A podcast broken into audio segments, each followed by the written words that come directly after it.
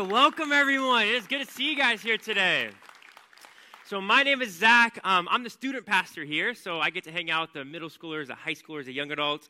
Um, so, I'm not Pastor Mike. He is getting some well deserved rest, so I get the chance to hang out with you guys today. So, I'm really excited.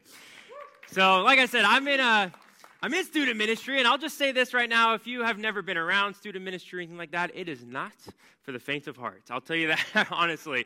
Um, man, sometimes they can be a hard audience to speak to. Sometimes um, it feels like it's really hard to get through to them. But um, I will just say this what I love about student ministry, and I believe this with, with all of my heart, that it is the most fun and it can feel like it is the most rewarding ministry. So I just love it. I love being here. I love serving our students. I love hearing their stories and being a part of your guys' families. And it's just a really um, awesome thing I get to be a part of here at this church. So love the privilege of getting and hanging out with you guys. And today um, I get the privilege of kicking off this new series we're in called What If?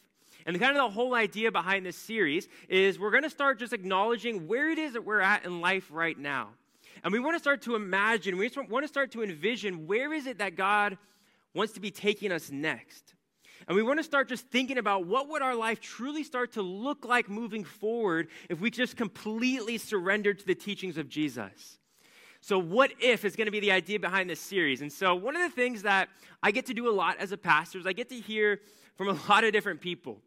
And I get to hear from a lot of people's struggles and what they're going through and just hear their stories. And at the same time, you know, I'm a young dad living in this life too. I got three kids. I got twins that are three years old. I got um, an eight month old that's almost, uh, almost turning nine months. And so, man, I feel like I'm going through it too. And I'm just telling you this because I think it's important for us to acknowledge right now that I think a lot of us here this morning are feeling like maybe we're in a very similar place. That it's true to say that, yes, like the whole craziness of like COVID is over, but I don't think any of us have quite still recovered just from the pandemic alone. And then I think a lot of us right now are just feeling tired. Right? Many of us are feeling like we're being spiritually attacked. Many of us are just tired and we're ready just to give up because we're tired of the struggle. We're tired of being let down. We're tired of all the pressures that are placed on us. And then on top of that, we're still just left feeling very disconnected. Disconnected from each other, disconnected from God. You know, I talk to a ton of people, and many, especially young people, will tell me that they really are struggling with right now, wondering, am I actually saved or not? And when you're stuck in that place of not actually knowing whether you're going to go to heaven or not, what that does is that just totally paralyzes your faith and your walk with Jesus. And I think a big reason for that, I don't think any of us here today need a finger pointing at us telling us that we're sinners. I think if we were to take an honest poll, I think most of us here today would be the first to admit, yes, I'm a sinner. But I don't think that's because we're trying to be humble Christians. I think for a lot of us, I think we are struggle with guilt. I think we feel condemned. I think we feel unworthy. I feel like we're not righteous enough. And so we're stuck in this paralyzing place right now. And I just say all that right now because I want us to acknowledge that up front. I want to say I understand that. I know where we're at because before we jump into this message today and before we jump into the series and we start talking about some awesome stuff like you are a son, you are a daughter of God, that we are redeemed, holy, and righteous people, and we start talking about all this stuff, it's never going to quite make sense to us until you understand the fullness of God's grace. You'll never actually accept this identity God is wanting to give you today. And so I'm going to pray right now, and I'm just going to truly pray that this message can really help someone today. Because this has incredibly helped me in my own faith with God, in my own walk with Jesus, just preparing this. And so I pray it can help you too. So let, if you'll pray with me. Father, Lord, as we talk about your kingdom today, and very simply, Lord, as we just talk about this love you have for us, Lord, I pray your spirit just fill this room right now. Speak to our hearts. Let us hear what we need to hear from you today, God. In your name, Jesus. Amen. So, like I said, today we are talking about the kingdom of God. And so, if you've been with us or if you haven't been with us, it's important to know we have been journeying through the book of Luke. And so, we're here today at chapter 13. And today, Jesus is going to be talking um, about a passage specifically about the kingdom of God. So, let's check it out right here. This is out of Luke 13, and we're just going to be in verses 18 through 21 today. So Jesus says this. He said, Then Jesus said, What is the kingdom of God like? How can I illustrate it? He says it's like a tiny mustard seed that a man planted in a garden. It grows and becomes a tree, and the birds make nests in its branches. He also asked, What is the kingdom of God like? It is like a yeast a woman used to make bread. Even though she put only a little yeast in three measures of flour, it permeated every part of the dough. Now, interestingly, on this passage, man, a lot of scholars have a lot of different ideas and a lot of different understandings about what this is supposed to mean. But, kind of just to keep it simple, the, the generalized, unanimous kind of understanding of what Jesus is saying here is this is um, the mustard seed that's used to um, grow into a huge tree is explaining that the kingdom of God brings an outward growth. Meaning that the kingdom of God, talking about numerically here, the kingdom of God is, is meant to grow. The kingdom of God is for everyone. Everyone is invited into the kingdom of God if they so take the invitation. And the yeast that permeates all of the dough is meant to explain that the kingdom of God brings an inward growth. The kingdom of God is meant to transform us from the inside out. Now, here's the deal. Before we jump into this and explain all this, I think we need to just take a step back right now and ask ourselves what in the world is the kingdom of God? Right? If you hear this being talked about a lot, maybe you hear, you read it about a lot in scripture, you hear Christians talk about it a lot, and we hear it all the time, but honestly, what really is the kingdom of God? And this is important for us to talk about because Jesus himself this was the very thing that Jesus talked about more than anything else. The concept of the kingdom of God was everything for Jesus. In fact, he understood his whole entire purpose in coming to this earth was to bring the kingdom of God and to explain to us what the kingdom of God is. 100% of his life, all of his teachings, all of his parables, his examples and way of living was all revolved around the kingdom of God. And so, if we want to understand what Jesus is all about, then we have to understand what the kingdom of God is all about. And so here's what we're going to do. Um, actually, let me, read you, let me read you this verse right. This is out of Luke uh, 4.43. Jesus says this himself in the very beginning of his ministry. He says, um, but he replied, I must preach the good news of the kingdom of God to other towns too, because that is why I was sent. The NIV even says, this is for this was my purpose. So again, like I said, it's important to understand what is the kingdom of God. And so, what we're going to do today is I'm going to spend maybe just five, ten minutes here doing a little bit more teaching for us right now. And I don't know if you guys have been in school for a little while, if it's been a while, but I'm just going to ask if you could do your best just to pay attention here and to focus here. Not only is this going to help us um, know where this message is going and set us up for the end of this message, I hope that this can kind of set us up for the rest of the series. And best case scenario, I hope just hearing this right now can maybe start to make the whole Bible make sense to you. And maybe you'll learn something new here this morning. So here we go. What is the kingdom of God?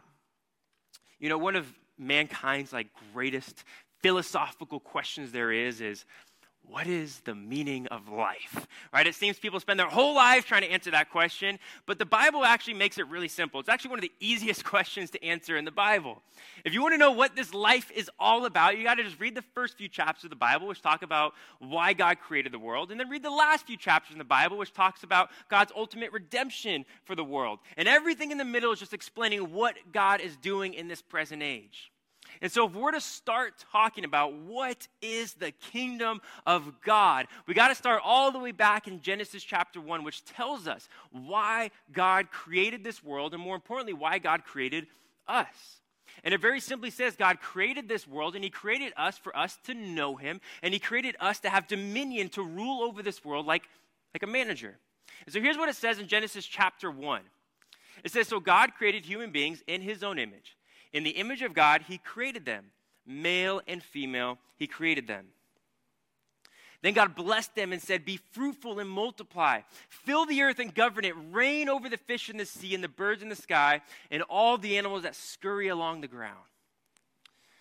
So there it is. That is why God created us. He created us to be um, in His image, and we bear His image in the way that we rule and have dominion over this world. And that word right there, that word reign, that word, uh, other translations even say that word rule. That's a kingdom word right there. And so here's a statement I'm going to be trying to explain today. You can throw that next slide up there. That the kingdom of God is God's own rule. I mean, it's his own establishment. The kingdom of God is his own rule, it's his reign over all. And the good news for us is our God is a God who likes to share. He's a very communal God. And so, what he did is he created this and he created us in his image. And the way that we reflect him and reflect his image is the way that we care for this world and the way that we love one another. Therefore, God gave us dominion over this world to be like managers. Have you guys ever worked for a bad manager? right? The power gets to their head a little bit. They start thinking they run the place, they own the place, and they kind of, it makes for a really bad, uh, you know, experience for you. That's what happened to us. God said, Go and rule this world, reflect my image. He created heaven and earth to be one, but like a bad manager, we started to let the power go to our heads. And what that meant is we started to want to be like God rather than serve God. And what that means is we started to reject God's standard for what is right and wrong, and we started to want to set our own standard for what is right and wrong. And that is the very sin that separated us from God. That is the sin that separated us from his goodness, from his righteousness, from his perfection, and ultimately it's what separated us from his love. It was a hostile takeover we tried to do, take over the world and push God out of the way. And so we get to read in the rest of the Bible what has God been doing now? How has God been working in humanity to reestablish his kingdom among the people that he loves? Because this is what's important to understand. God's ultimate, his ultimate desire for humanity is to be one with the people he created to love. God's ultimate desire is to be connected to humanity. So as you hear this, we get to kind of see and have a little bit understanding of maybe why the world is the way it is right now. So we read that all of mankind continues to reject God, push God out of the way. So what God does is he gathers to himself a, a people group. And he calls them the Hebrews. And they're like, they're not the most strongest or the most like awesome people group, but he gathers them together and he forms them into a nation called Israel. And the purpose of this nation, the purpose of these people, is they were to be a reflection to the rest of the world about what it looks like when you are in direct relationship with the Creator, with God. And so, what made them most distinct as a nation of Israel is apart from all the other kingdoms in the world, is Israel was the only kingdom that was in direct relationship with God. I mean, they had no earthly king because their king was God. And God wanted to show the rest of the world what it looks like when we follow God, when we follow his standard for right and wrong.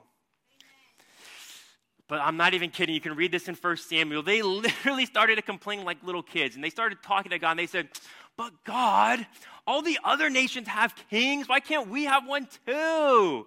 Literally, that's what they said. So God astoundingly lets them have a king. These kings, once again, the power gets to their head, and God and these kings drives God's people into the ground. Once again, separate themselves from the heart of God, and they get taken again into slavery. And so, what the Old Testament does is it ends with God speaking through his prophets.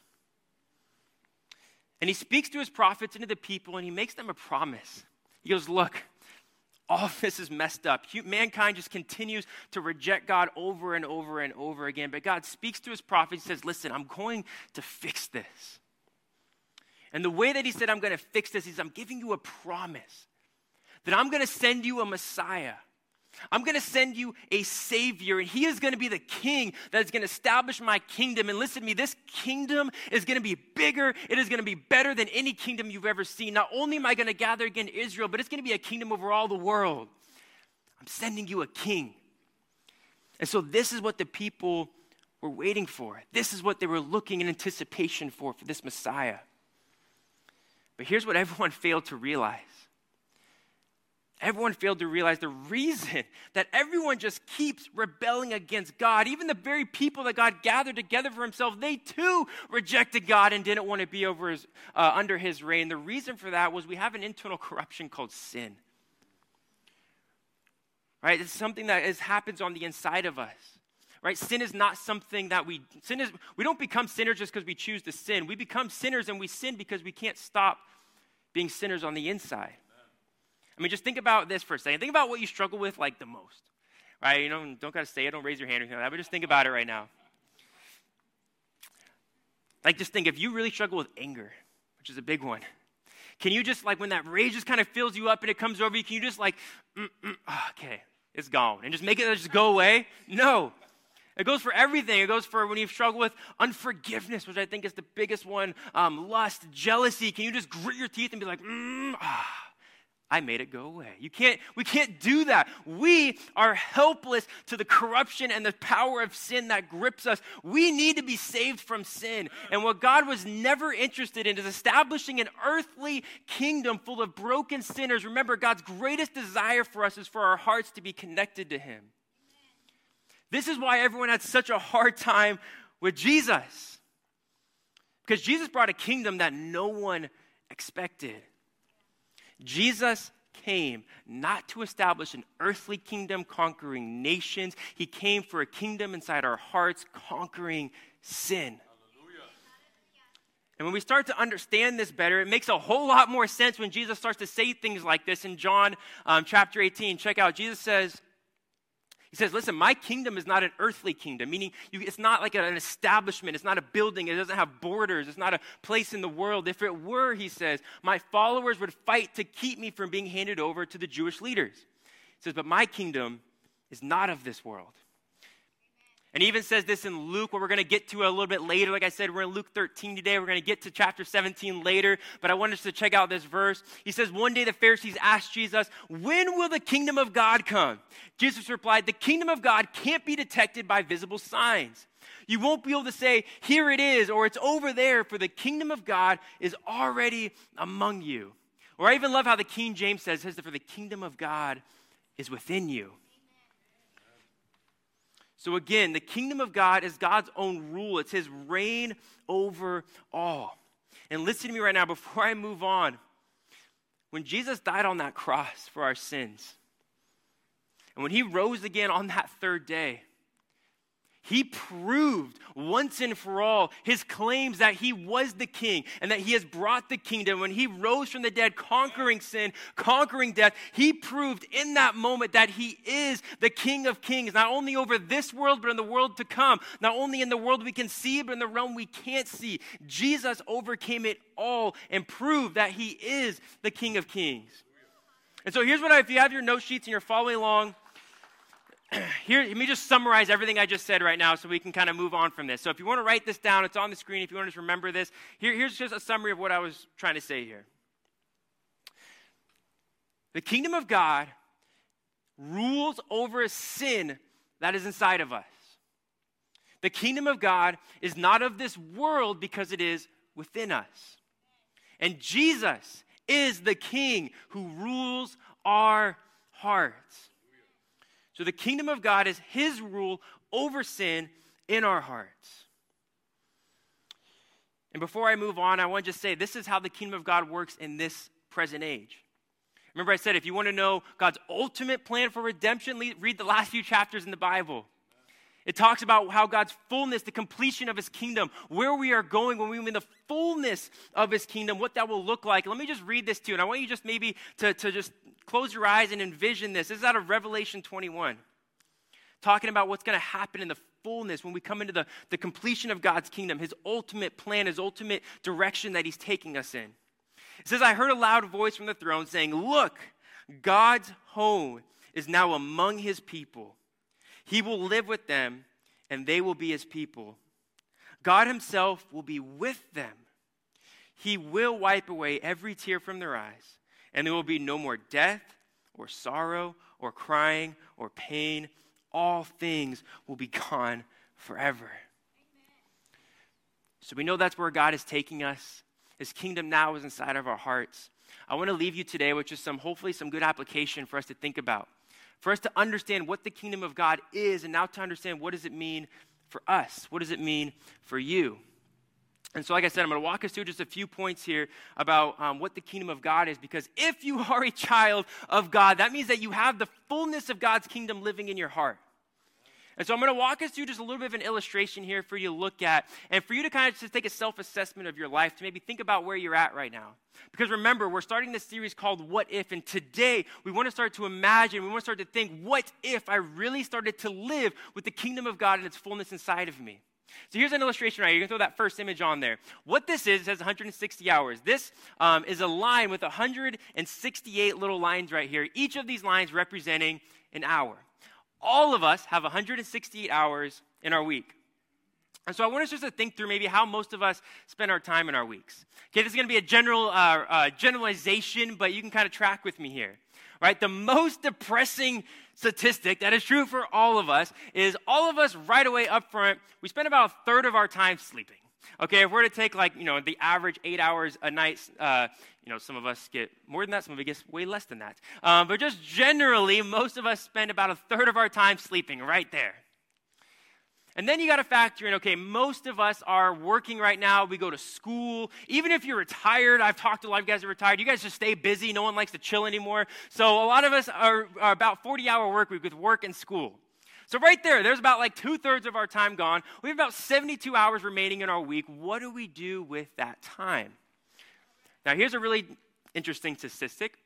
Uh, the national average right? If you got Facebook, Instagram, LinkedIn, TikTok, anything like that, they said the average uh, American spends about 17 to 20 hours a week just on social media.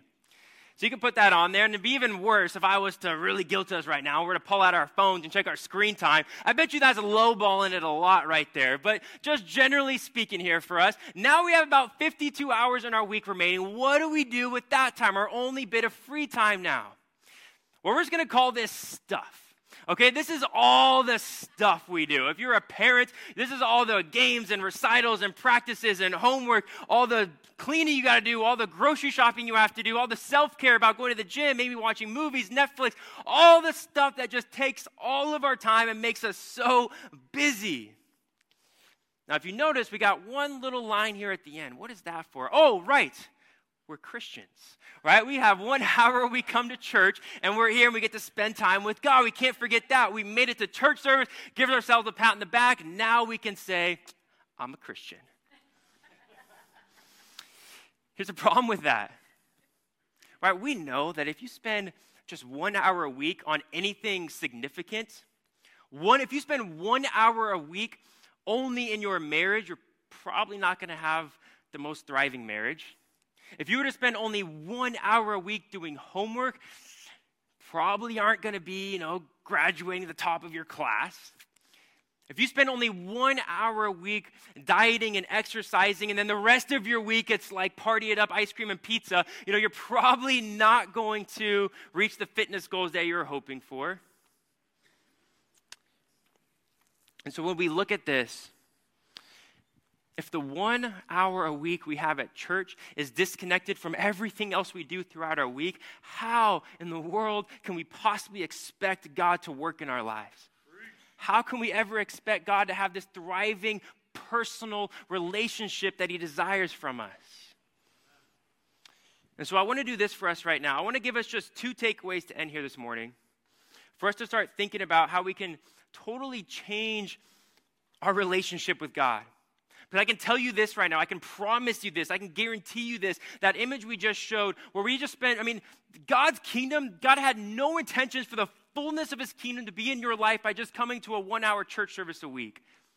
The kingdom of God that He desires for you to be a part of is something that is so much bigger, so much more exciting, so much more full than that. And so here's two things to think about when it comes to what does the kingdom of God mean for you. And so now we're going all the way back to the passage we started with with Jesus. Right, when Jesus talked about what is the kingdom of God like. And so number one, it's not on the screen here if you want to just hear this or write it down somewhere. Number one, the kingdom of in the in the kingdom of God, it's personal. In the kingdom of God, it's personal. Jesus says the kingdom of God is like a mustard seed. That's I mean the mustard seed is like the tiniest seed ever. It's like a really tiny little seed, and he says it grows. You throw it in, it grows to become this huge tree where all the birds of the air come and make their nest in it. I mean, the kingdom of God is meant to have this outward growth. The kingdom of God, Jesus is saying, it's for everyone. Everyone is invited into the kingdom of God, and this is meant to grow and it's meant to expand. I want to ask you guys a question right now, and I want you to think about this. I want you to imagine right now that just boom, right now you get to go to heaven. And once you're here, uh, when you're in heaven, all of your friends are there, all of your family is there. All the perfection of heaven is there that we just read from Revelation. There's no more tears, no more sadness. You know, you get a big old nice house on an ocean view, and it's just all the perfection of heaven is there, but God isn't there. I mean, Jesus isn't there. would you be okay being there? Would you be excited to be there? If you're thinking about that right now, and I mean, if your answer is yes, you're like, that you know, that sounds pretty good. If you're at a place right now where you're even like contemplating it, you're like, hmm, let me think here for a second. I guess I can maybe do that. You know, I'm not, I'm not too sure. Let me just tell you right now, if you're even contemplating that decision, you don't love Jesus enough. You just love the idea of Jesus. It's the same way as this. Like when I first met my wife, like when I first saw her on our first date, we hung out, I'm like, wow, she's beautiful. I loved the idea of being together with her. I didn't know her yet. I saw her and I thought it would be like, man, this would be really cool to date her. I loved the idea of her, but I didn't actually love her yet. It wasn't until I spent time with her. It wasn't the first day, it wasn't the second day, it wasn't the third day. It was after spending an incredible amount of time with her did I start then to fall actually in love with her. This may be the most important thing I'm going to say to us here today, and I want you to hear this, and I might have to say it a couple times. Your salvation means nothing if it's not leading you directly into a personal relationship with Jesus.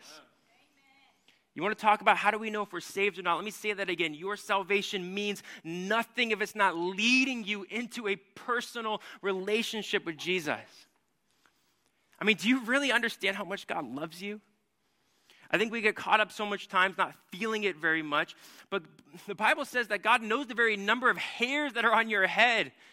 That he hears every thought you think, every prayer you say, every tear he catches. He's with you in every moment, in every action, everywhere you go. There's nothing God wants more than a personal relationship with you. And let me just show you really quick how personal, like how incredibly personal this is between you and God. Check out what it says here in Revelation. Talking about when we get to heaven, it talks about that God's going to give us a nickname that's just between you and Him. Listen what it says here. He says, Anyone with ears to hear must listen to what the Spirit. Um, listen to the Spirit and understand what He is saying to the churches. To everyone who is victorious, meaning all of us that um, put our faith in Jesus, I will give some of the manna that has been hidden away in heaven. Then check out this. He says, I will give to each one a white stone and on that stone will be engraved a new name that no one understands except the one who receives it. God's going to give you a name just between you and Him that no one else is going to know. It's going to be your little thing just between you and Him that just goes to show that God has such an incredible personal love for you. That's such a cool verse. I love that verse if you've never heard it. And let me say something incredibly significant right now. Yes, when we get to heaven, it says God is going to give us a nickname. But right now, the moment, the instant that you put your faith in Jesus, the moment you say, Jesus is my king and I'm putting my faith in him to be my Savior, right then and there, God gives you a new name. It says God makes you a new creation.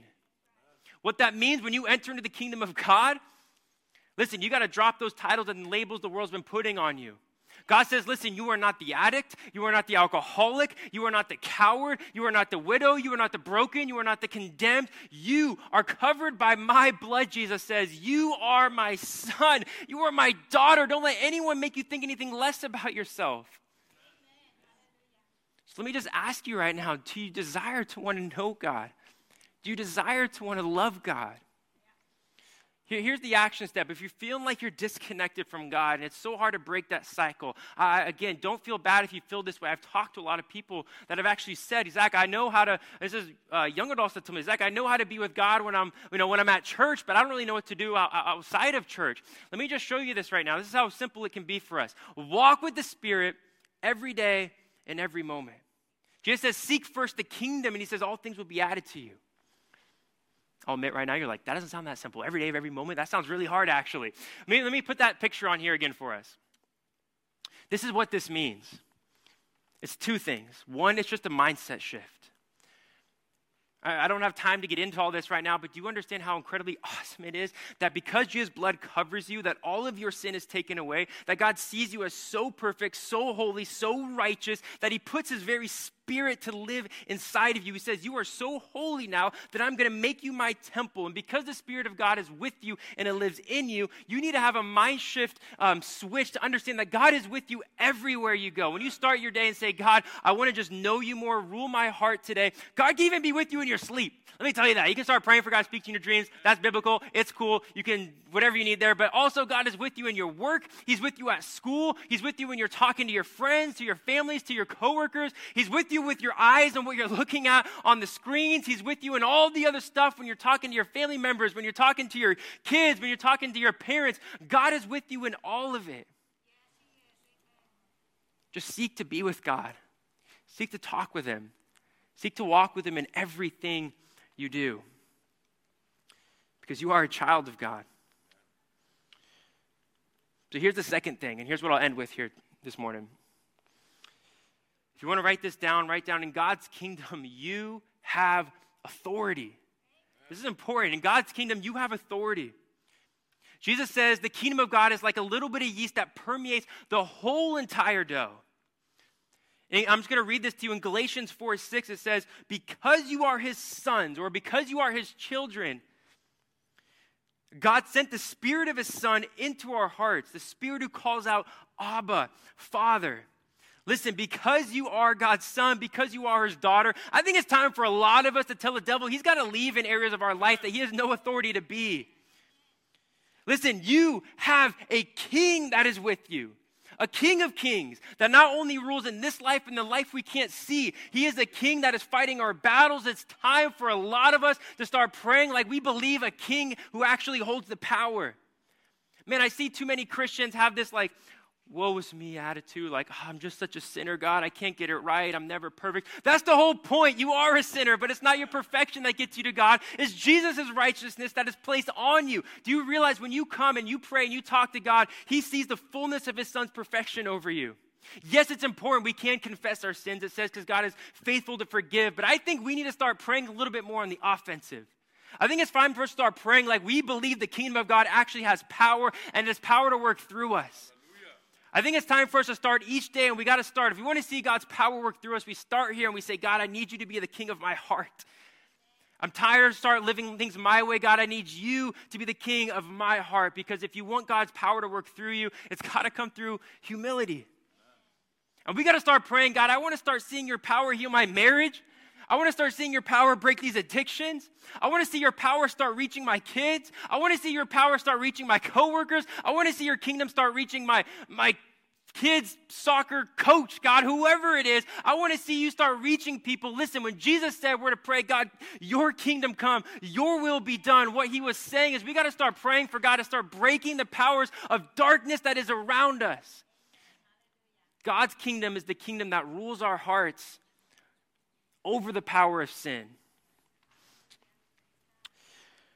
I'm going to end right now, and I want to just give us this visual illustration to kind of end right now, since we're talking about the kingdom of God, the fullness of God's grace, knowing that you are loved, knowing that God sees you as his son, his daughter. Um, I want to read you this quote. Uh, I read it a long time ago. It's from the Ragamuffin Gospel, if you've ever heard of it.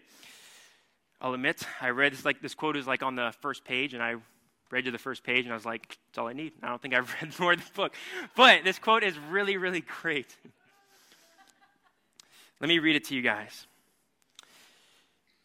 It says, Because salvation is by grace through faith, I believe among the countless number of people standing in front of the throne and in front of the Lamb, dressed in white robes and holding palms in their hand, a reference to Revelation 7.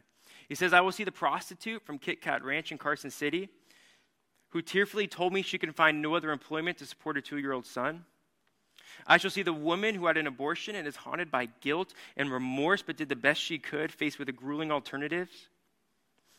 The, business, the businessman besieged with debt, who sold his integrity in a series of desperate transactions. The insecure clergyman addicted to being liked, who never challenges people from the pulpit and longed for unconditional love. The sexually abused teen taken advantage by his father and is now selling his body on the street, who falls asleep each night after his last encounter and whispers the name of the unknown God he learned about in Sunday school.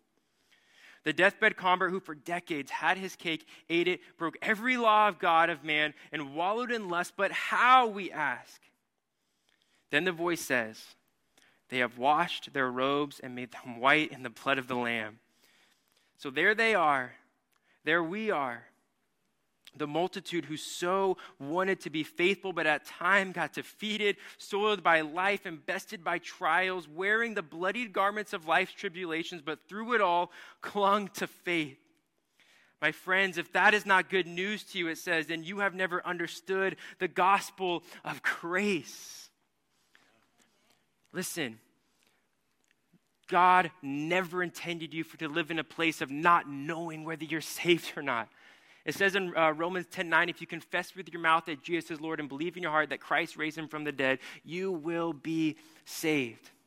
Listen, here's my greatest desire from this message. I hope if you hear this today, whatever stuck out to you, whatever you heard, whatever you didn't hear, is that you can understand not only how incredibly much God loves you, but you'll go home today and just spend time with God.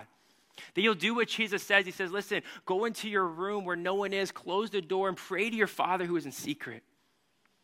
And then wake up the next day and do the same thing. And then wake up the next day and pray to your God who hears in secret.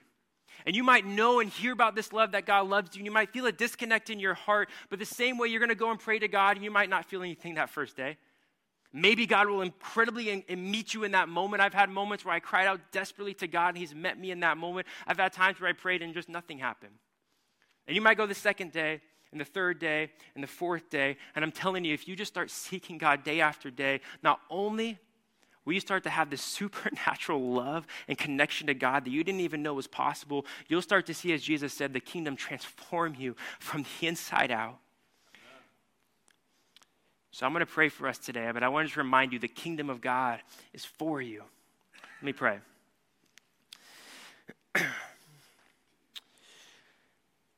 Father, we come before you right now.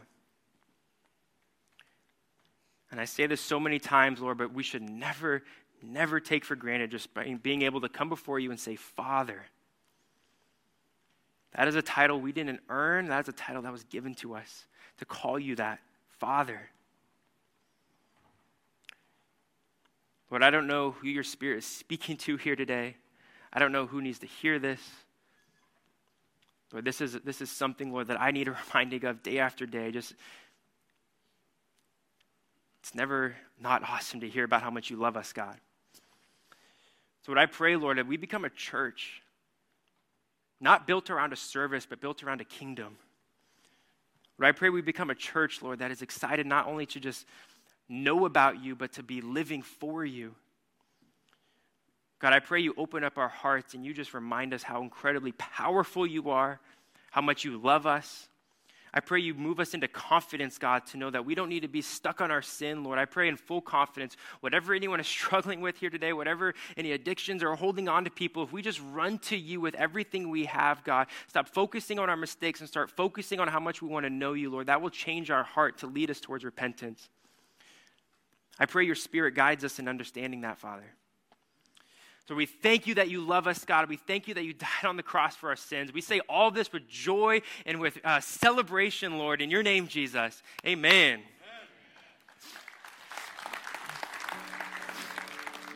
So we're going to go into a time of, of communion right now. And really, I feel like, I don't know, it's just kind of thinking about this right now. Sometimes this can kind of be like a little bit of a, like a low moment. a moment to remind ourselves that we are sinners and we need Jesus. But really, what this is supposed to be, Jesus says that we're supposed to do this in remembrance. He says, Take the bread to remember my body that was sacrificed for you. In our case here today, take the juice to remember my blood that was shed for you. This is once again the reminder that we need and the celebration that we have that it's not my righteousness, Jesus, it's yours. I don't know about you, but I will proclaim, I, I, encourage you to proclaim this to God, maybe right here, right now. I have to say this out loud so many times. I say, God, I'm coming to you right now on the, on the blood of your son. Not because God needs to remember that, but because I need to remember that. That I have direct access to you, God. I might not feel like I'm good enough, but I know because of you, Jesus, I can talk to you, God. And so if you're here today and you have never actually put your faith in Jesus, if you've never actually said, I want Jesus to be my king, I want to be saved, I want eternity, I want to know you, God, then I want to encourage you right now for the very first time to just close your eyes before you take communion, just say, Jesus, I ask you, forgive me, and I commit my life to following you. I believe you are the King. I believe you died on the cross, and I believe you resurrected, and I'm ready to follow you. If you just will commit your life to Jesus as you take communion right now, maybe for the first time, God, Jesus' blood is washing over you. You are clean, you are holy, you are perfect, and God sees you, and you now become God's son, you become his daughter. And I'm going to head off stage right now, but before I do, I want to let you know if you make that decision, if you want to recommit that decision, if you need some help in, in, whatever you're struggling with, if you just need some people to pray over you, if you still got questions, I encourage you to know this is a family. This is not a service, this is a family. And you can head back over here, and we have connect cards. We have pastors here who will talk to you. We'll come around you and let you know, hey, you're, you're welcome here in this family, and you're not alone. You don't have to struggle alone, and we're with you. Most of all, God is with you. So, Father, we just. Uh, lift up this time to you in your name, Jesus. Amen. Thank you so much for joining us at Mission Vale Christian Church. Just know that we always have live services here every Sunday at 9 and 11 a.m. We'd love to have you here, and we'll see you next time.